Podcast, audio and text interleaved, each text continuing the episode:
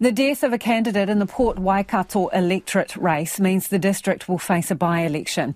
ACT candidate Neil Christensen has died with advance voting already underway. Meanwhile, the Electoral Commission says almost everyone should now have the easy vote cards after some initial delays that prompted criticism. Well, joining us now is the Chief Electoral Officer, Karl Le Quesne. Kia ora, Karl. Uh, kia ora, Lisa. If we can start with the sad news of the death of a candidate, can you explain what happens now, please?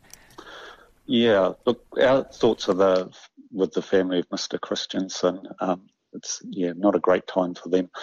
Look, so what happens now is um, voting for uh, the electorate candidate and that electorate um, won't be counted, but people's votes for the party vote will be counted. So our, our, message to the voters there is if you've already voted, you don't need to do anything. But if you haven't yet, please go out and vote and just um, understand that we will count your party vote on the night and we'll publish those results and we'll count those in the official count um, following the election.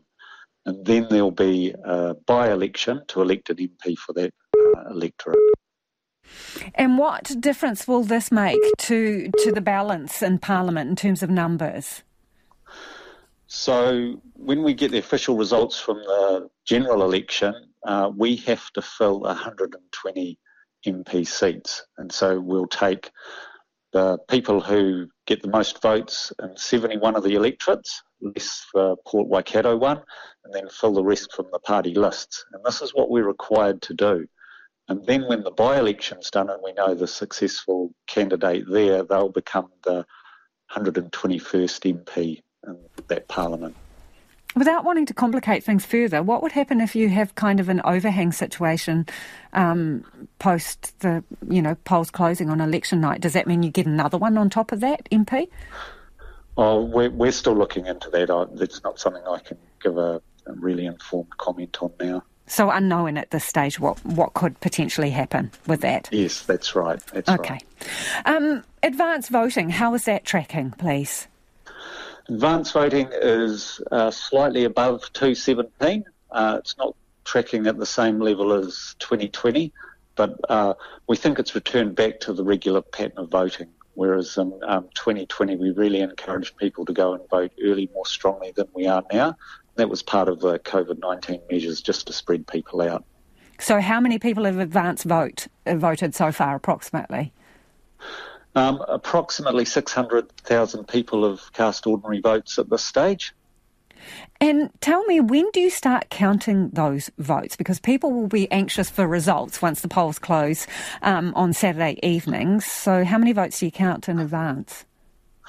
So we can start uh, counting the advance votes on Saturday from 9am and our teams will just work through those and then from 7pm we'll start publishing the results plus counting the preliminary count of votes cast on that day. So will those advance vote results almost come out instantaneously at the close of polls then, Karl? They can do. It's not long after 7pm they start coming through.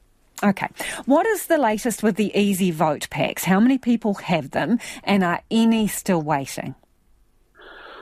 Most people will have their Easy Vote packs. Um, there were the three electorates that we decided to reprint them to make sure they had accurate information in them. And they were uh, out for delivery on Friday last week, and they should all be delivered uh, through by Wednesday this week. So, how did that mistake happen with the contents? Look, we're not quite sure. We um, we know one of our printers had, we think, put some of the electorate candidate information in the wrong box, and they got assembled into the packs. And then our quality control checks just at the end before they're posted out identified a couple. And so we had to make a decision then, and we decided it would be better for the voters to have accurate information about the candidates and their electorate. So, so Karl, just to be clear, human error or technical error? Look, we're still trying to get to the bottom of that. Um, our priority had been to get the, them reprinted and out, um, so we'll be looking into that. Do you think you've done um, well enough? I mean, some politicians have said you've got one job. Look, we're, we're just focused on delivering the selection, um, getting through this week, um, getting the preliminary count out, and then the official count. That's what our focus is on at the moment.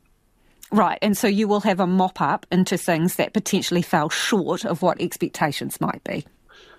We always do a review of how things went, and we're actually required to report to Parliament, and then Select Committee will inquire into the how the election went and delivery. So we're expecting to cover cover the easy vote matter off in that report. Thank you for your time this evening. That is the Chief Electoral Officer, Karl Le Quesne.